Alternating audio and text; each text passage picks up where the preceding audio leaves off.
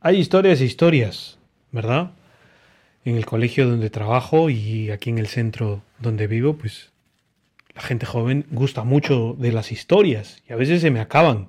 He de ser sincero y tengo que estar alimentándome de historias nuevas con frecuencia para poder hacer mi trabajo de sacerdote y de enseñar.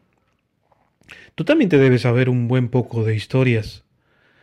Muchas quizá que has oído en casa de tus padres cuando estaban chicos, de alguna anécdota graciosa, o de cómo se conocieron, o alguna cosa que pasó cuando eras más pequeño, o de tus abuelos, o de tus primos, en fin, historias hay muchas, también de las que hayas leído en algún libro, ¿verdad? Pues ahora te voy a comentar algo de la historia más antigua de todas. ¿Cuál es la historia más, más, más, más antigua de todas? Pues la primera de todas, de cuando el hombre empezó a existir. Realmente hay una previa que es cuando Dios crea todo. Pero ya me entiendes, está todo dentro de un pack. Dentro de lo que Dios crea, pues estamos también nosotros, los hombres.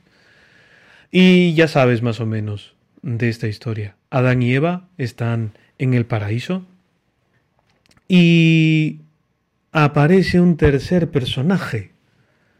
Por supuesto que está Dios, está toda la creación, Adán y Eva, y aparece aquel personaje impertinente, la serpiente. Bueno, pues la serpiente lo dice eh, el mismo relato del Génesis, que así se llama el libro de la Biblia donde está detallada la historia, dice que era el más inteligente de los animales del campo. ¿Y qué ocurre? Que se acerca a Eva para tentarla. Pero ojo, no, no, no era fácil que Adán y Eva pecaran porque tenían lo que se enseña en teología, dominio sobre sus pasiones. De modo que no podía ser cualquier clase de tentación, ¿eh? como te puede tentar a ti quizá una tarde de videojuegos o una Coca-Cola muy fría un día caluroso de verano. No, no, no.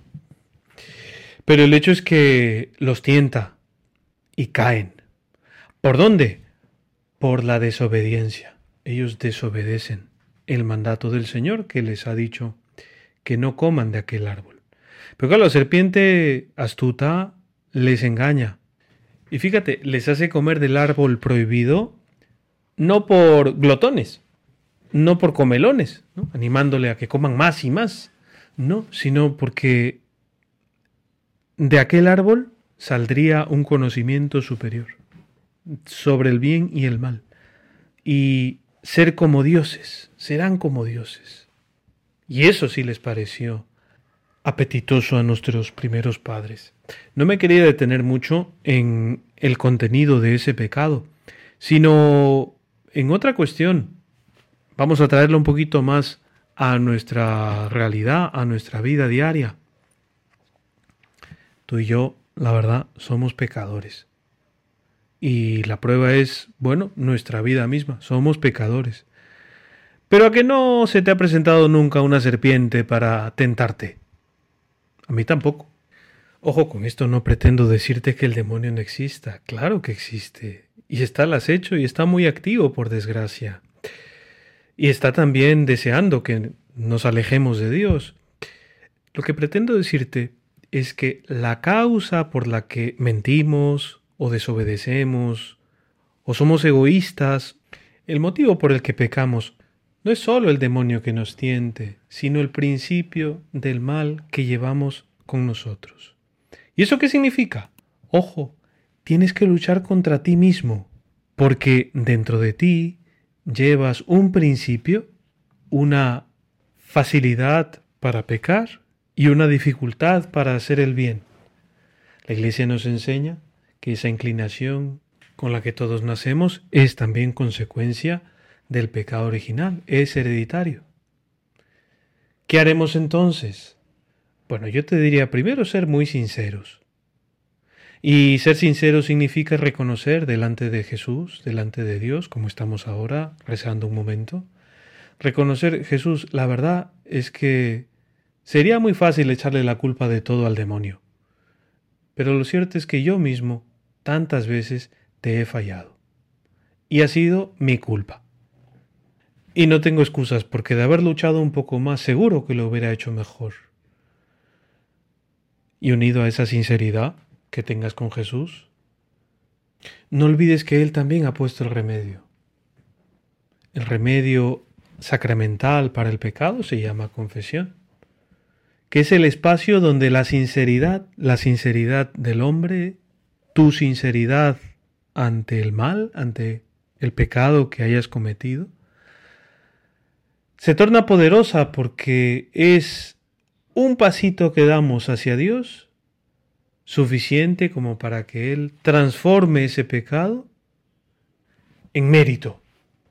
La confesión tiene ese poder de transformar lo que antes nos alejaba de Dios, el pecado, en algo que nos une todavía más a Él. Es maravilloso. Lo que antes nos separaba, ahora nos une más a Jesús.